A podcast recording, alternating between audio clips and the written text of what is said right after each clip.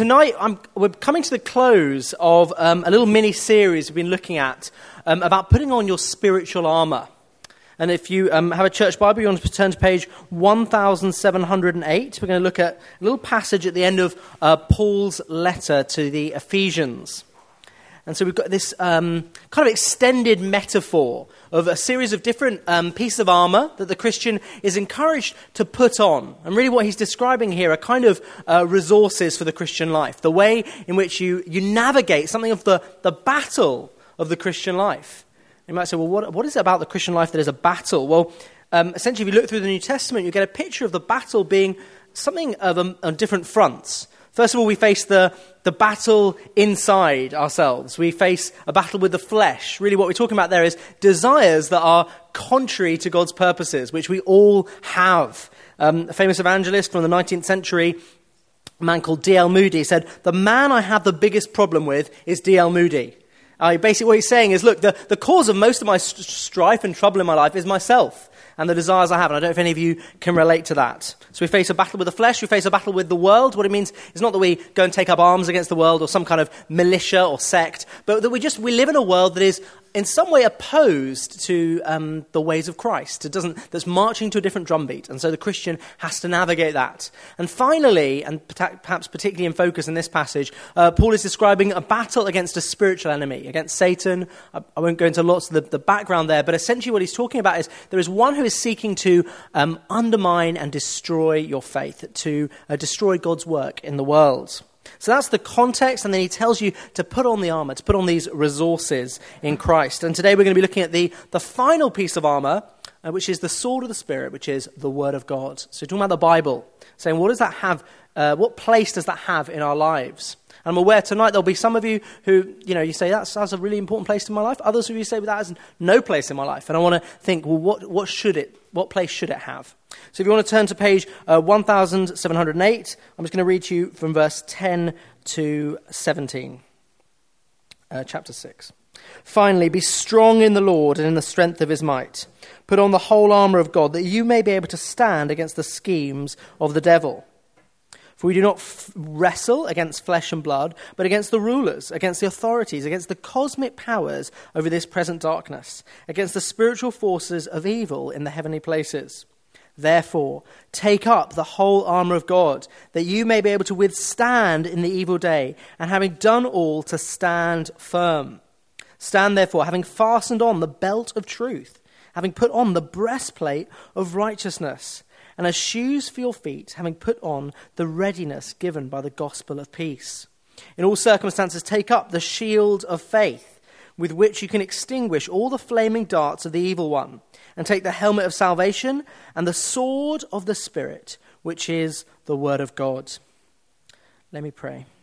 Lord, we just thank you for this gift, uh, the Word of God. We thank you that you have spoken into the world, that you are a God who, who speaks, who has revealed your reality to us. Would you help us to um, embrace this sword? Help us to take up this sword. Help us to understand what it means to have our lives um, mastered by your word. Um, Lord, I pray if there are those who tonight here who have no appetite for, for this, who feel that this is completely irrelevant, would you help them to see something of your power and um, your, the power even of your word? Amen. Amen. So, right as we begin, I want to deal with a couple of elephants in the room. As we talk about the Bible, as we talk about uh, shaping our lives around uh, the Word of God, around taking up this sword, the sword of the Spirit, which is the Word of God. So it means basically the, the Word of God, which comes from uh, the Holy Spirit. Um, I'm aware that there will be many in the room who feel probably unenthusiastic about that. And you can see that either by you, you, you literally would say, I'm not, I'm not particularly enthusiastic about the Bible, it has no place in my life, or you can tell that you're unenthusiastic because it doesn't really play a significant role in your life. It doesn't inform or shape how you live.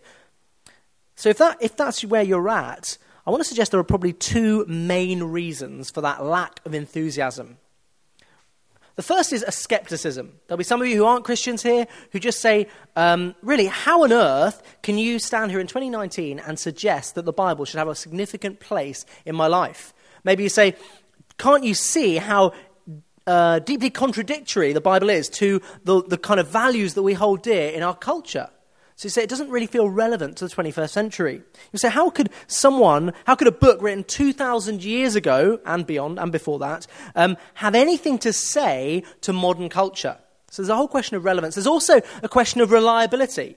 You'll say, well, how can you be so uh, confident that this is the Word of God, that God has inspired these words? Or put it this way, maybe even not even that, but just how can you even be sure that this is reliable, that this is true in the claims that it makes? And so I think some of you will be asking those questions, and it's important we answer those questions.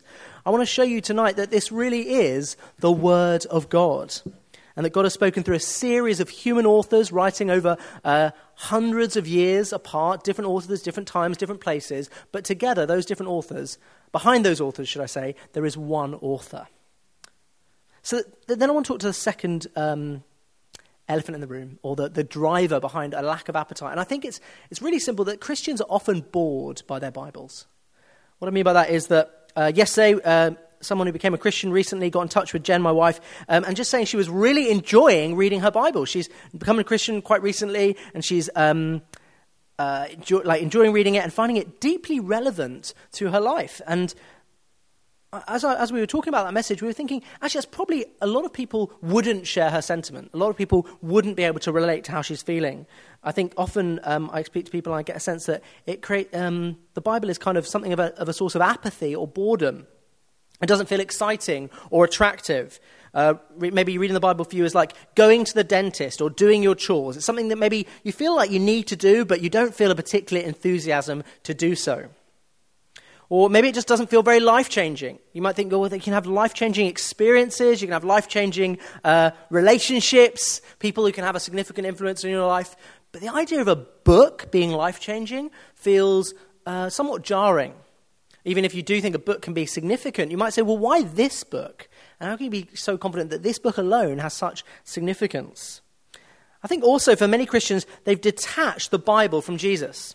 What I mean by that is you're often excited about what Jesus is doing in your life, maybe excited about the, how, how, the Spirit is at work and how He's speaking to you. Different uh, things cause you excitement. But when it comes to the Bible, that, that enthusiasm doesn't kind of map on to enthusiasm for the Bible. Actually, when you come to the Bible, it feels lifeless and irrelevant to your life. So that's some of the challenge. But what's interesting is, as behind this encouragement to take up your sword, and you'll see this as you look through the rest of Paul's writings, is a very different attitude. Paul's saying that, that this sword, this, the Bible, is essential for your life. You can see it from this passage, actually. He starts off, the first piece of armor is this belt of truth. It sits underneath all the rest of the armor. And, and really, the, the rest of the armor kind of is hangs on to this belt. It's more like a kind of leather girdle. And what he's really saying is that the truth is foundational. Actually, that all the other pieces of armor, that breastplate of righteousness, that, that wonderful knowledge that we as Christians have, that we have been made righteous, that we were praying about and thanking God for, you'll only know that if you believe in the Word of God, if you trust that, that what He says is true. So it's foundational. But also, see this picture, he's also saying it's like a sword. Bear in mind, it's the only offensive weapon in the armory that Paul is giving us. And think about the idea of going into battle without your offensive weapon. You know, you've got all your armor, that's great, but you can do no damage to the enemy. essentially, what he's saying is that you will be impotent, that you you might be able to survive, but that your Christian life will lack power if you remove this from your life. So I think he's saying it's essential. And behind that, he's saying, actually, it's powerful. It's powerful for your own life. It has a potential to shape you. And we're going to look at that this evening. But it's also powerful for the spiritual battle. It's essential for that battle that we all are part of. So I want to show you three things tonight. One, that the Bible is God's word, that God has spoken, that has profound personal implications for us, and it has power for the battle. So, first of all, let's start with the question of reality. And please, on to my first point. God has spoken. God has spoken. We need to establish is the Bible God's word? Is this God's means of revealing himself to the world? Or is it just a fabrication? Why do we need to look at this? Well, I mentioned skeptics, but I also think Christians need to look at this. Actually, I know I speak to a number of Christians where I get a sense that there's a kind of nagging fear in your mind that um, the Bible isn't really God's word, isn't really uh, his truth and revelation to us. And I would argue that if, if you have those concerns, those niggling doubts at the back of your mind, they will undermine your faith. I'd go so far to say this is like the imagine you're building a kind of tower of cards and you take the tower, uh, card in the middle away and the whole tower comes crashing down. That's a little bit like this. This conviction that the Bible is the Word of God, that it has authority to speak into your life, authority to be obeyed, is like the card at the center of the tower. And take it away and your faith will collapse. Some of you, I think, are in a kind of middle ground where it's not that you reject the Bible um, wholeheartedly at all, but you're not sure of some of the claims that it makes. It's almost like you might look through it and say, Yeah, I like this, but this, this doesn't feel like God speaking. Or, you know, I, I, I embrace this, but uh, these parts I find difficult, and, and, as a result, I don't recognize them as God's word. And you hear this, uh, I may have come across the term red letter Christians. Sometimes that's, that's people saying, I want to obey the words of Jesus, but the rest of the Bible I want to leave aside. And that's, I would argue, very dangerous. Not least because the problem is when you're the judge of what's true, of what, which bits to accept and which bits not, actually you don't have an authoritative Bible anymore. What you have is a text that you've constructed for yourself that is essentially um, what's liable to your prejudices and your biases. You've essentially constructed a document for yourself, a bit like Thomas Jefferson, who cut out uh, all the supernatural parts of the, the Bible and just left himself with the ethics and said, Yep, I really believe in the Bible. But of course, he took taken out uh, really any, everything of substance in it. So you can't uh, take this part, take the kind of just parts of it. But also, I think this is true, important for the church. I think the church stands and falls on this question of whether the Bible is authoritative. When a church loses confidence in the Bible, when it has no message for the world, essentially the church becomes a kind of social club where everyone's just trying to be nice to each other and, to be honest, probably failing at that. In fact, I would go as far as say, you know, like when you're fighting a battle, I know many of you have experience of fighting battles, um, but you live, stay with me. Um, if you're fighting a battle, sometimes there's a, there's a point in the enemy's line. You say, that is the most strate- strategic point. And if we take that point out, then the enemy will be defeated. And I think this is like that for the Christian faith. That actually, take this out. If, if you um, manage to convince the church to uh, lose its confidence in the Bible, then the church will collapse. And I've seen that actually in large parts of the Western world over the last hundred years. Um, and uh, by the way, this is something that's been for all eternity, uh, for, for many hundreds and thousands of years. Think about um, in the Garden of Eden when uh, Satan, through the snake, says to Eve, Did God really say? Right from the beginning of time, or right from the beginning of humanity, uh, Satan has been undermining this confidence in, in God's word. So we have to look at this question.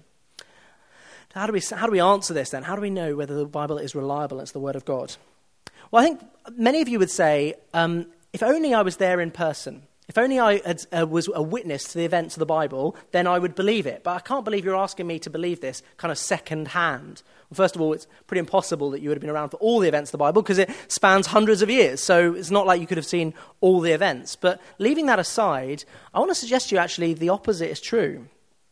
Actually, that you stand today in a better vantage point of being able to see whether or not the whole Bible is indeed the Word of God uh, after its completion. And this is what uh, Peter says. Now, Peter was one of the eyewitnesses of Jesus' life. He was one of his early his disciples. Um, and, and he taught in one of his letters in the New Testament, uh, he describes being an eyewitness. He said, For we did not follow cleverly devised myths when we made, to you, made known to you the power and coming of our Lord Jesus, but we were eyewitnesses to his majesty. So I, we followed him around. We were eyewitnesses. We saw him. And for when he received honor and glory from God the Father, and the voice was borne to him by the majestic glory, This is my beloved Son, with whom I'm well pleased. Peter is saying, that, and you can go back and look at this in the Gospels, he was there at the Mount of Transfiguration. He heard the voice of God saying over Jesus, This is my Son, in whom I'm well pleased. He saw it with his own eyes. He said, We ourselves heard this very voice borne from heaven, for we were with him on the holy mountain. You think, what? Amazing thing. Like you had front row seats. It's unparalleled. But then he says something completely opposite to what you'd expect. He says, and we have something more sure. We have something more sure. The prophetic word, he's talking about the Bible, to which you will do well to pay attention as to a lamp shining in a dark place. Peter is saying that you, who have this prophetic word, have something more sure than if you'd been there at the at seeing Jesus being spoken to on the Mount of Transfiguration. Why is Peter saying this? I think it's really that actually, in the vantage point of history, having seen kind of the, the, the, the events of the biblical narrative uh, take place over thousands, hundreds and thousands of years, you can see the way that through many different authors and many different events, God has weaved his work through those authors. What I mean by this is you'll see, and some of you are very familiar with this, others are not familiar at all, but the. Um, the way that some of the events of the Bible are prophesied. So, so, different authors writing hundreds of years before other authors and other events will write with incredible clarity about events that go on. Such that if you kind of zoom back, you'll see one hand behind the events of the Bible. So, uh, in Abraham and Isaac, in the story of Genesis, he takes Isaac to the top of the mountain and he sacrifices a, sh- a lamb on behalf of Isaac. A lamb of God is sacrificed on Isaac's behalf hundreds and thousands of years, hundreds of years later, um, uh, um, Jesus Christ, describing himself as the Lamb of God, is sacrificed on that same mountain, on Mount Moriah, which is, becomes Jerusalem, in the same place. He is sacrificed. And yet that event was, was foreshadowed and prophesied hundreds of years beforehand by Abraham and Isaac. Or think about Moses, who was in the wilderness for 40 years before he was called to take his people out of slavery. Of course, you see the same uh, mirror, kind of see a, a, similar pattern that Jesus was in, the, in the wilderness for 40 days before he was then called to lead his people out of slavery by his death on the cross. Think about David, king of Israel, who probably had no idea about the resurrection, but wrote about a future king who was coming hundreds of years after him who would live forever. He didn't know that Jesus would die and then three days later be resurrected and live forever. Or Isaiah, the prophet, writing 700 years before Jesus' uh, death, describes a suffering servant who will be pierced for our transgressions. He probably had no idea. I don't even if a crucifixion existed when Isaiah wrote those words. But he was describing the way that Jesus would be crucified as his hands were pierced on the cross. And of course, you start to look, it even describes the fact that Jesus will be buried in a rich man's grave. He was not to know that Joseph of Arimathea, uh, against the odds, a, a, rich man on the ruling council, was going to ask to bury Jesus in his family tomb. He's a rich man, he has a family tomb. The level of detail and precision that the Bible predicts events which happen then in the Bible later on, even though they had no idea, is incredible. And really, what it speaks of is the fact that you've got all these different people writing but behind them, one author, one spirit, who knows the events from the beginning to end. It's a little bit like an orchestra. It's different instruments, different people writing these words, different, uh, the instruments, but behind them is one, they are, they are singing one song, and there is one author behind it all the Holy Spirit inspiring and leading these um, men to write these accounts. So that's the first point. The second is I would say ultimately, the whether or not you recognize the authority of the Bible hangs and falls on what you make of the person of Christ. So you have to look at how Jesus treats the Bible. And Jesus is unequivocal that the Bible is, has um, tremendous authority and is the Word of God. When he's arguing with the religious teachers, his constant refrain is, It is written. His basis for arguing something says, Well, look what the scriptures say. Sorry? This is, um, this, is, this is his authority. This is the basis by which he seeks to persuade his hearers. You see this in John's gospel. He's been teaching them, saying different things, kind of radical, revolutionary things like, I'm the good shepherd, I'm the bread of life. Um, before Abraham was, I am. And the, the, the, people who are following him are kind of uh, getting a bit impatient. They kind of say, What on earth are you saying? What kind of radical things are you claiming about yourself? And he says, he goes on, he says, I and the Father are one. And at this point, they're outraged. They're saying, You are basically claiming blasphemy. You're saying you're equal with God. you and the Father are one. And they're about to stone him. But this is Jesus' response to them. He says, Jesus answered them, Is it not written in your law, I said, You are gods? He's quoting a passage which essentially he's, he's showing them that um, the Old Testament sometimes uses the words gods with a lowercase g to describe kings. He says, if he called them gods to whom the word of God came, and scripture cannot be broken, do you say of him whom the Father consecrated and sent into the world, he's talking about himself, you are blaspheming, because I said I'm the Son of God? What he's saying is, have you read your Bible? Have you realized that this is the, these are the words that, that uh, he uses to describe kings? Why do you have such a, co- a problem with me describing myself as the Son of God?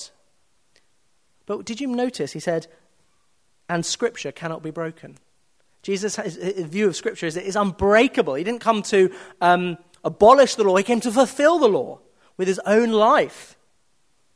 It's authoritative, it, it is to be obeyed. But he doesn't just think it has authority, he thinks it's the very voice of God. In Matthew's gospel, he's asked about divorce, and he takes them back to the words in Genesis. He says, Have you not read that he who created them from the beginning made them male and female, and said, Therefore, a man shall leave his father and mother and hold fast to his wife, and the two shall become one flesh? You may have missed it, but, it, but he's, what he's saying is the same person who made these people is also the one who said these things. He's saying that these words you read in Genesis aren't just the words of the human author who wrote them, they are God's words, that God has inspired the author, that the Holy Spirit is at work through that author, and such that you can say, These are God's words. That is the authority and reverence that Jesus has for the Bible. So if, if the question, if you're trying to answer the question, is the Bible God's word? You instead need to answer the question, is Jesus who he said he is? Because if Jesus is who he said he is, if he is God in the flesh, then you must accept what he says about the Bible, that it is the word of God. And I think there's substantial evidence. You can. I'm, I'm not going to go into it um, in great detail, but just a couple of things. The gospel accounts, the accounts that describe Jesus' life, have the authentic ring of eyewitness testimony, such that you can trust them when they describe the events of Jesus' life, and, uh, and as such, they point to the fact that he is God in the flesh. You know, one, one example of this is the way that the gospel accounts uh, use uh, the testimony of two women to describe uh, Jesus' resurrection. They're the first witnesses to Jesus' resurrection. Now, what's fascinating is if you were making up an account of Jesus' life, you wouldn't make two women the witnesses, because at the time, such were the attitudes of the day that they, w- they were not respectful of the testimony of women. Women couldn't give testimony in a court of law. So, why would the disciples, if you were making a fabricated account, use the testimony of women? There's all sorts of what we might call inconvenient truths that do not fit with what you'd expect with a fabricated account, such that the only conclusion you can come to is that these are describing reality, real events. The final thing it hangs and falls on is the resurrection.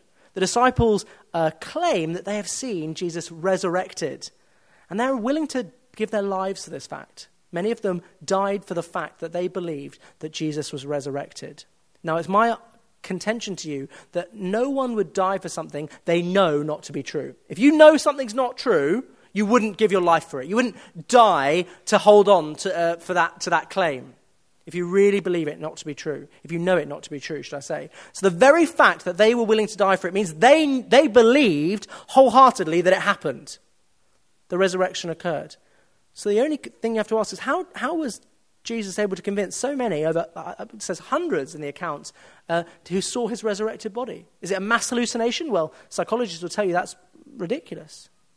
The, it comes back to the most compelling uh, conclusion, the one that fits the facts the best, is that Jesus was actually resurrected. And if he was resurrected, three days later, after dying, he was resurrected, then he is God in the flesh. And if he's God in the flesh, he's no mere man, then he can be trusted that this is God's word.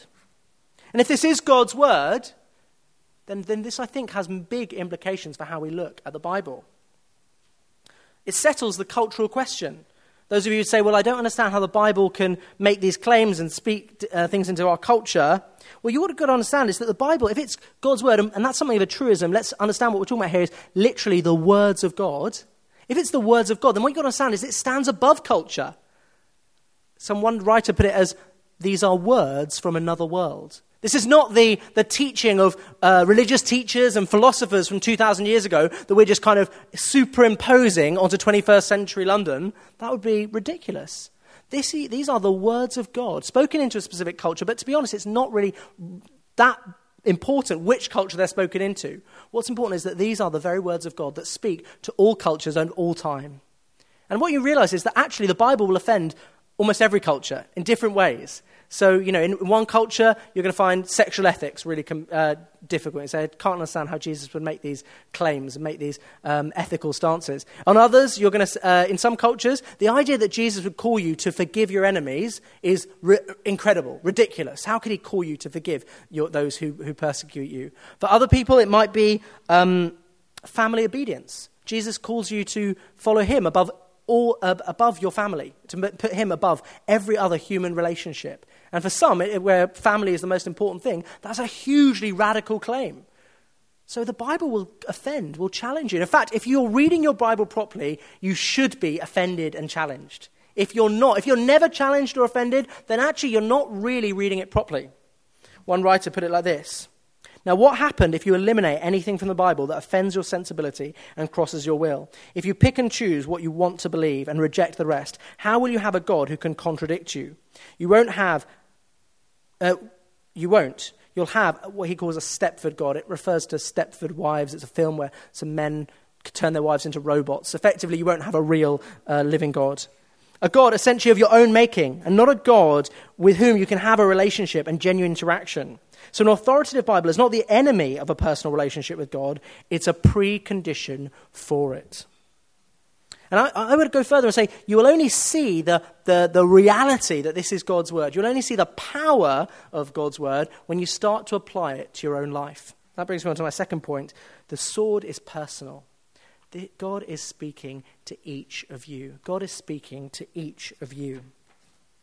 See, what you want, what you want to understand is that in this picture of uh, the Bible as a sword, is it's like a, a, the knife of a surgeon cutting in and uh, cutting out the sickness that we experience. Or another way of putting it, it is like the, the shears of a gardener as he uh, sees a, a bush with dead dead branches and seeks to prune off those dead branches and cut off to, in order to enable that plant to grow. Um, you can see I'm a gardener. I'm not, by the way, just in case it's not clear.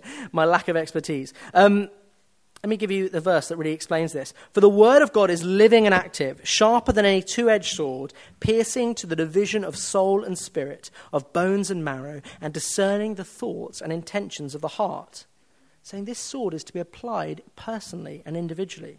And this is God's primary way of shaping our lives. Let me just show you what, how he does that. First of all, he does it in diagnosing our hearts. What he means by that is dis, um, it has a kind of diagnostic power. It shows you what you're really thinking, what's going on in your heart, what you really desire. In a sense, he's saying he, the Bible knows you better than you know yourself. And I think it's important because there's something of a human te- tendency to self deception. You know, think about this. Often you'll have been in a workplace or a, a, group of friends where everyone can see that somebody has a flaw, has a kind of problem, but they can't see it themselves. And it just kind of becomes awkward and you're not really sure how to do it, how to deal with it. At university, uh, there was a guy I knew at university who, who had a problem with BO. Like, he was a little bit smelly. And, um, and, and, and, you know, if you'd spent five minutes with him, you knew that. But, but he didn't know it. I mean, if he knew it, he would have put some deodorant on, right? Like, so, there, like, it was kind of like a, I mean, literally like a bad smell that kind of followed him around. And sometimes our character flaws are like that, that, that, in a sense that, that everyone else can kind of smell it and can kind of see the character flaw, but you're kind of oblivious to it. I don't know if maybe you think, maybe you kind of justify it in your head, like everyone else thinks you're aggressive, but you just think you're just passionate or, or something like that. I think it speaks probably to our tendency to hypocrisy. In a sense, what we mean is we, we look at the flaws of other people and we, and we can kind of see uh, very clearly what's going wrong in their lives. But when, we when we have the same tendencies ourselves, we tend to kind of uh, ignore it or kind of justify, oh, was just tired, having a bad day, a bit grumpy, whatever. But, but we don't really apply the same filter to other people. Most of us probably have a higher view of ourselves than as, reali- than as reality. And so, what we're saying is that we need God's word to diagnose our hearts to show us what's really going on, to humble us. Actually, when you understand this, when you can see your flaws in life, when you can see the problem, actually, you've got half the battle to solving it. That's, that's usually what we need. I think this happens in a couple of ways. One, you can see it specifically. Sometimes you're reading through a passage, and then there are words in that passage that will just pierce you to the heart. That you just feel like, oh, you've got me. You're describing me in perfect detail. I had this recently when I was, or somewhere, I came across uh, Luke chapter 10. It's talking about uh, a man who asks uh, Jesus, uh, Who is my neighbor? But it starts the sentence with, He desiring to justify himself. And as I heard those words, I just thought, that is so true of me. As I go around life trying to basically, not exclusively, but um, basically trying to justify myself. What it means is, is wanting other people to think well of me. Uh, you know, it kind of means that I'm trying to win an argument or trying to, uh, you know, don't want people to see my flaws. Or I just want people to think I'm great, basically. And maybe some of you um, can relate to that. But there's, there's a sense in which I read those words, and as I chewed them over and as I was walking around my life, I could just see it in so many different parts of my life.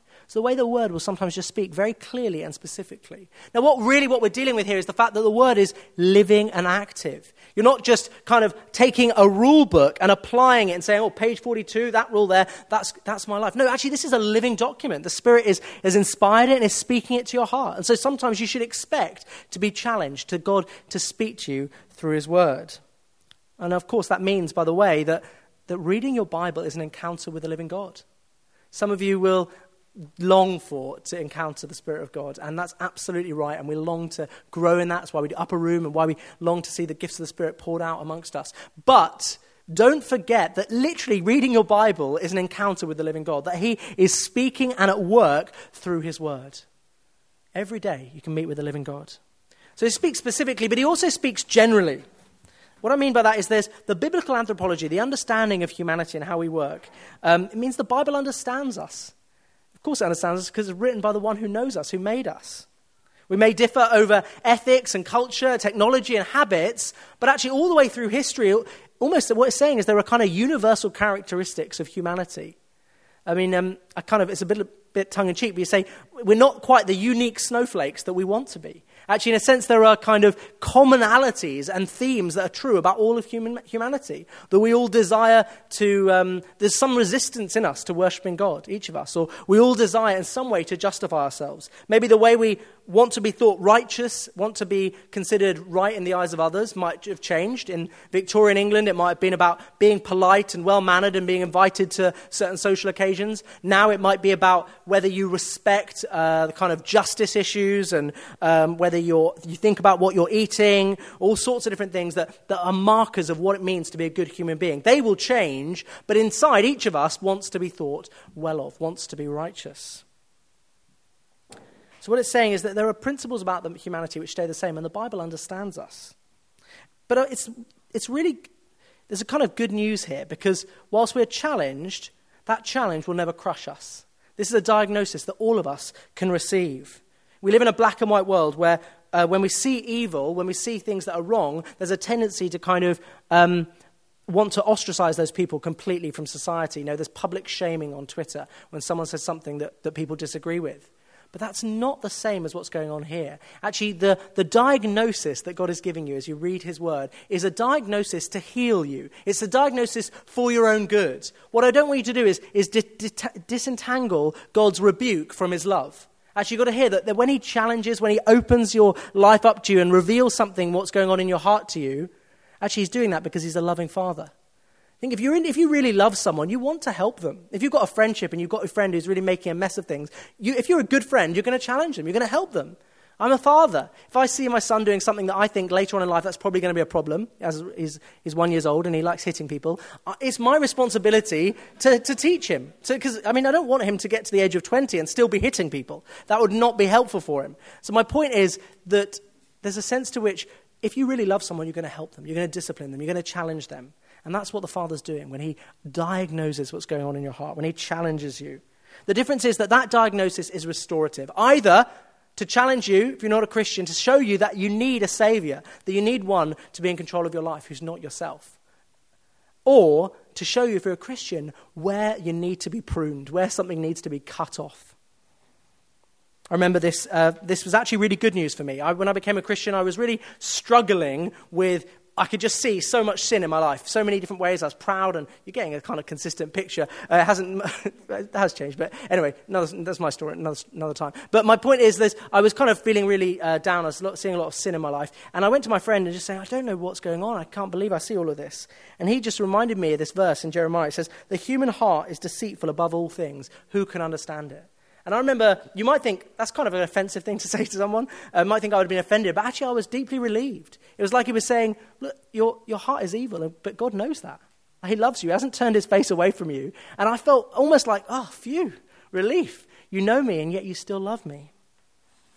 So there's a challenging element, but there's also a kind of cutting element here. The word doesn't just give you a picture of your sin, it prunes you. It seeks to, to, to break off those parts of your life that do not give glory to God. We need this one, for one, for one reason, because of the kind of way that sin is like a weed in the garden that will kind of grow. And if you don't keep it in check, if you don't uh, do some weeding, don't do some pruning to your bush, if you follow the uh, multiple gardening analogies, um, then you'll allow those weeds to kind of dominate the garden, to take over. If you fail to cut it out, it will spread. I see this in the way um, temptation. You know, you might be drawn towards something and you might just give it one look. And then you kind of give it another look. And then you, and then you take part in it and you do it. And then you, and then you think, okay, I need to get away from this. But then you go back to it and you go back to it. And you started by thinking, I'll just do this a little bit. But eventually it kind of pulls you in and it ends up controlling you. I've seen this in bitterness, in anger and bitterness. You might just be a bit annoyed with God, a bit frustrated. And you start to dwell on it and start to chew over um, the things that God has done against you. And then eventually that bitterness, that anger and frustration turns to bitterness, turns to hard heartedness. And I've even seen people then literally just walk away from God.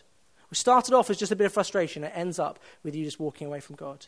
You've got to be willing, got to be rigorous to cut this sin out immediately. Think about the, um, the way Jesus talks about if you see sin uh, in your hand, if your hand causes you to sin, cut it off. It's not like a kind of uh, toothache that you might need to get fit, sorted out in a few weeks. This is something that you've got to be rigorous about. It's like, like gangrene. If you don't cut off your hand, your whole body will be diseased and will die. So it's not enough to be challenged by the word.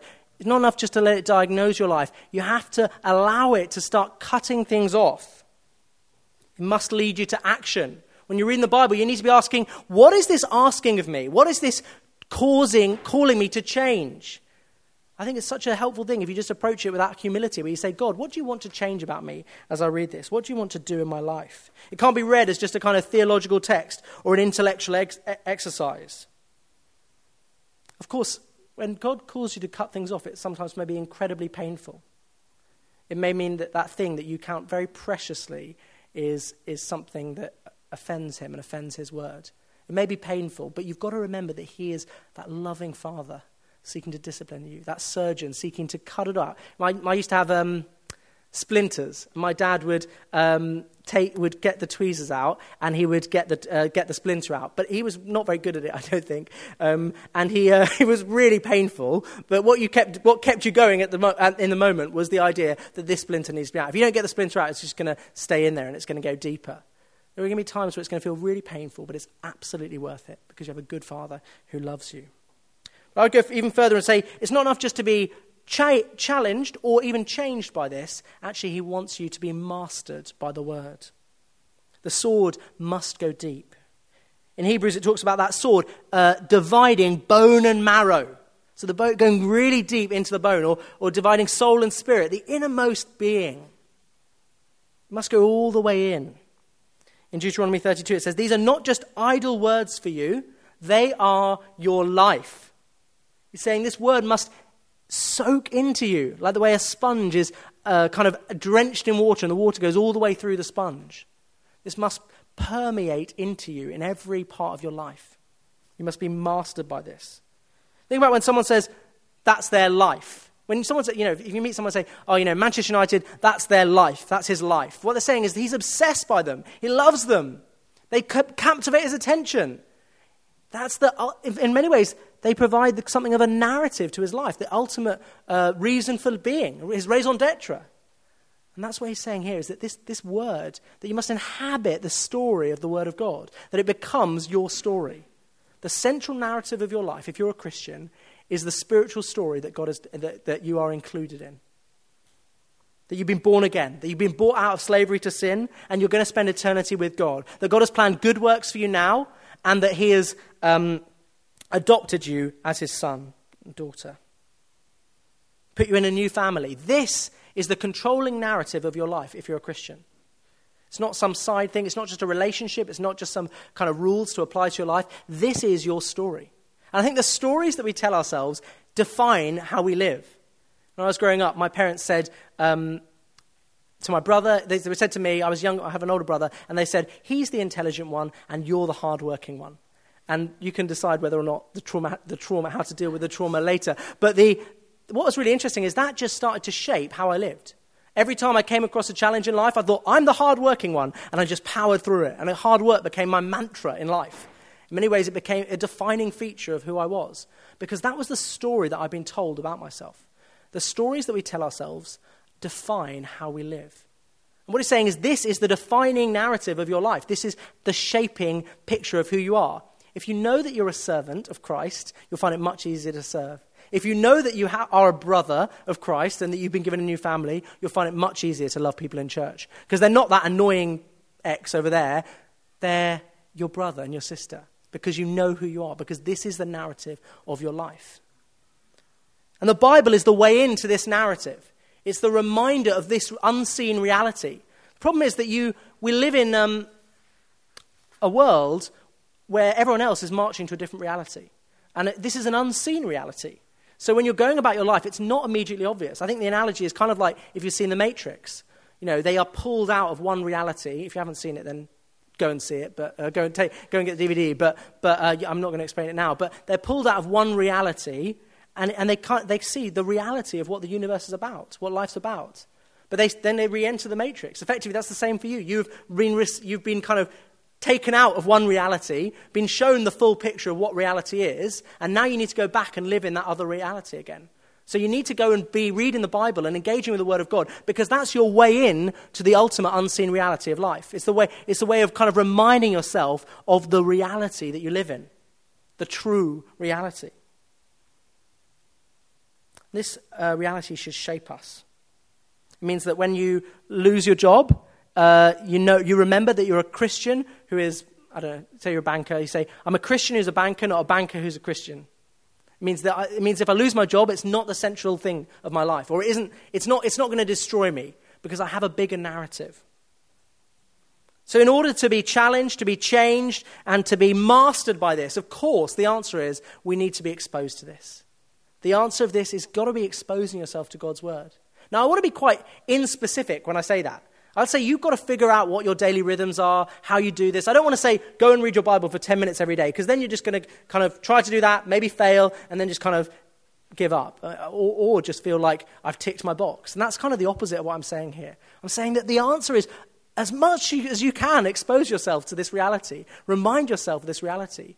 I would encourage you to do it every day. Uh, John Newton, the famous slave trader who um, uh, then wrote Amazing Grace, uh, talked about his soul being like a dungeon and saying every day he needs the light of Christ to, to shine into that dungeon, to bring light, to bring heat, to bring uh, happiness into his, into his world. It's not enough that there was light there yesterday, you need that light every day. And then finally, then, so God is speaking into the battle. He's changing us with the sword, but that sword is also for the spiritual battle that we face. It's the essential sword for the fight.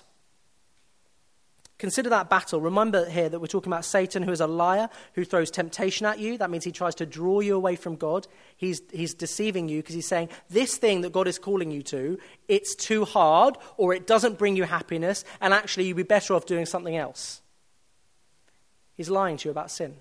Or he does accusation. He's lying to you about who you are. And instead of knowing, reminding you that you're a Christian and that you're loved by God, he's saying, Call yourself a Christian? I know what you did last week. There's no way that you can call yourself a Christian. And he's undermining your identity and trying to cause you really just to feel like a, in a puddle of self pity and just kind of give up. That's what Satan's trying to do, his deception, either to obscure the reality of sin or to obscure the reality of God's love. So if you think if Satan is a liar, well, what's the answer to lies? It's truth. It's reality. The ultimate antidote to God's, uh, sorry, not, sorry, Satan's attempts to lie and deceive you is the reality of God's word. There's one place, one truth to run to. We live in a culture, a post truth world where we don't really know what's true, what's not. Who can we trust? This is saying that you have one answer to that question, one ultimate place where you can trust and you can run to. It means when you are feeling deeply accused and feeling like you just want to give up and feeling that, you know, God is like an angry father who doesn't really love you, there's one place to go and that's the Word of God because you can see the true picture of what God's like, however you feel. Or if you're feeling like this temptation is too much and I'm just going to give in because it just feels so good and I can't deny it anymore and I just need to accept that, uh, that temptation. No, you can remind yourself right now that God can be trusted, that His love is better than life and His ways are better than, it, than, than the world's ways, than the, than the way of sin. You remind yourself of that truth in the midst of that temptation, in the midst of that um, accusation. You see this in Jesus' ministry. In Matthew 4, he is confronted by Satan as he's in the wilderness. And what's his answer to Satan's temptations? It's God's word. God, uh, you know, Satan seeks to tell him to turn the stones into bread. What he's saying basically is, why don't you take control of yourself? Sort yourself out. The Father does, is not caring for you. Go and turn these stones into bread. You're, if you're God's son, you can do this. Jesus' answer to him he said, Man shall not live by bread alone, but on every word that comes from the mouth of God. He's saying, in one sense, that God has a bigger purpose than, than just to feed me, but he's also speaking to Satan and, and reminding himself, actually, and I'm sure, and, and speaking to Satan, of God's provision. That verse is drawn from a, a, chapter in Deuteronomy that is really all about God's promises, about his provision for the people of Israel in the desert. So when Satan comes to him and says, You should sort yourself out, the Father's not looking, after, looking out for you, Jesus is basically saying, No, my Father can be trusted. He's provided for the people of Israel, he'll provide for me. Some of you want to take your matters into your own hand and want to try and manage your own life in this way. And Jesus is saying, reminding you of the reality that the Father can be trusted. But you've got to also see that Jesus has the truth at his fingertips here. It's not that he is, you know, he's, he's tired, he's been maybe days of not eating, he's at the very end of himself. But when Satan comes with his lies, Jesus has got the truth right there to respond to him.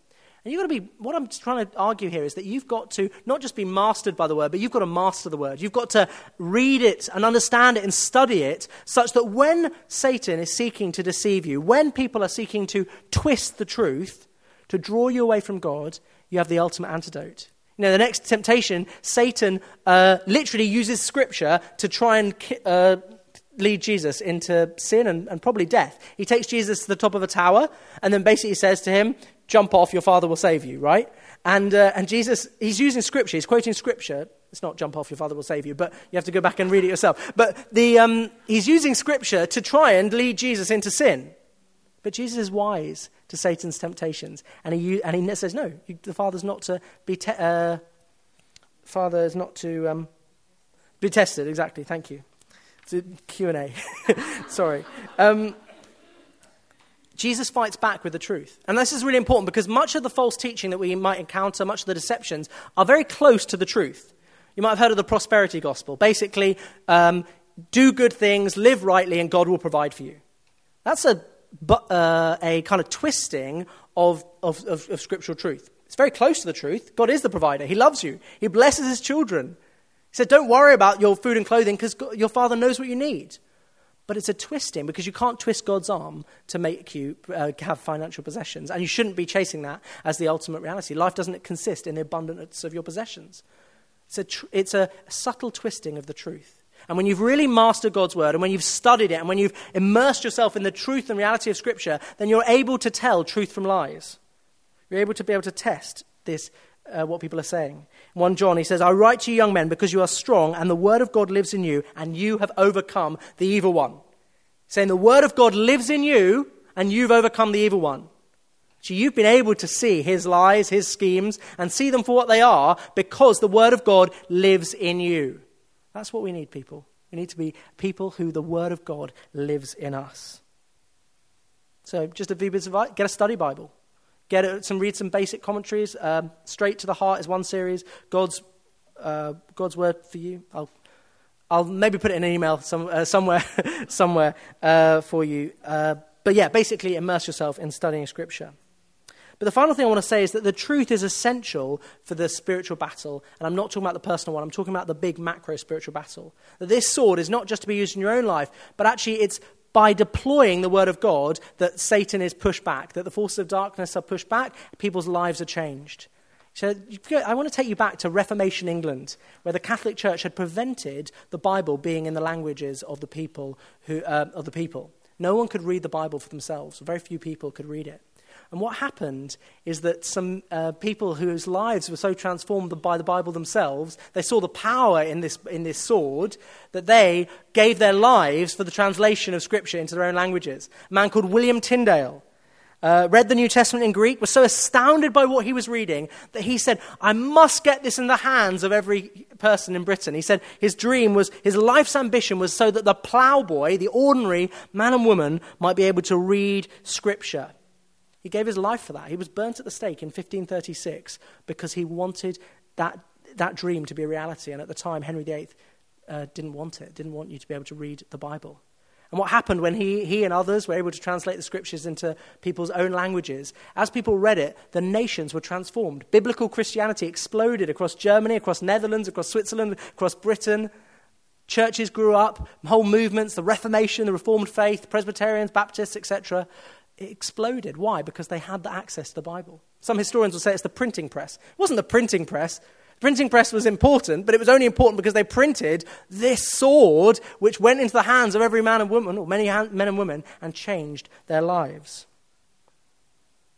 So, then to conclude, I want to give you three things. If you're not a Christian here, the answer is really simple that if this is the Word of God, the best way to get to know God is to read it. Take a Mark's Gospel from the back, we've got some, take one free, take a Bible, we're very happy to give you that. Have a read, get face to face with the person of Christ, see what he has to say, because it is only by meeting him in his word that you will know whether he is the powerful king of the universe or not. Second of all, if you're a Christian, then take up this sword, apply this sword, uh, start to challenge yourself with this sword, expose yourself to the word, to allow it to transform your thinking, start to inhabit the story of Scripture. Of course, is not something you can do today, not something the response, for some of you, it might be a case that you need to surrender again today. To say, actually, no, I trust this has got your word, God, and I, I want it to have an authority to speak into my life, to lead me. I want to be led by your word. Welcome his voice in your life. Welcome him to speak to you and to lead you. Recognize his authority and resubmit yourself to his rule and reign. But of course, this is really an opportunity for worship if the band want to come up. We worship a God who is not silent. He's spoken into our world, both through many prophets, through his word, his prophetic scripture, and also ultimately in his Son, Jesus Christ. He is the living word. We worship a God whose words are so powerful that at his word, the world was created. At his word, look remember at Mark's gospel, Jesus spoke the word and the storm was stilled, the waves stopped.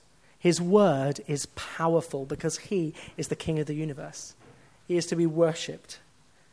Behind all of this is a power and majesty to behold, to celebrate, that He has the power to protect us, the power to lead us through the battles. If we're going to re- zoom out for a moment, remember the bigger picture of what we're talking about here that you are in a battle and that God has got everything you need to protect you and to enable you to keep walking with Him for all eternity. That we can celebrate the, what we have received we're going to worship in a moment. We're going to take communion. We're going to give thanks to what God has done on the cross, that Jesus has, has given us that breastplate of righteousness, which is, by the way, if any of you are feeling condemned right now, feeling like, oh, I just need to read my Bible and I'm a rubbish person, to put on that breastplate of righteousness. Remember that you've been made righteous in Christ, that He loves you. You've got to hear His grace as well as His challenge. Here, this is for your sake, because He loves you, not because He's got a tick box somewhere marking how many days you've read the Bible in the last week. But let's give thanks, and then we're going to worship.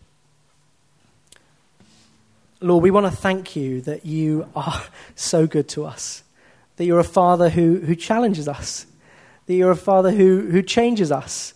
We welcome your word to come and shape us, Lord. We don't want to be people who just hear the word, we want to do it as well. Lord, we want your word to have a central place in our lives. We want to be people who hear you, who hear you, hear your voice and respond to it, Lord. Who rev, uh, revere you, who recognize your authority Lord, would you come and speak to us? Would you lead us? Lord, thank you for the gift of your word. Thank you that you haven't left us alone, that we don't live in a silent universe where we're trying to grasp and grapple to who God is. We know who you are, Lord. You've revealed yourself to us, and we just want to worship you and enjoy you and enjoy all the privileges of sonship that you've given us, Lord. Help us to put on this armor. Help us to remember that we've been made righteous, to remember the importance of truth, to put on these gospel boots, to know that we've been made uh, been brought into your family, that we've been adopted.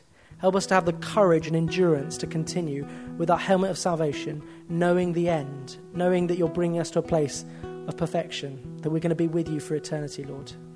We just want to thank you and worship you this evening. Amen.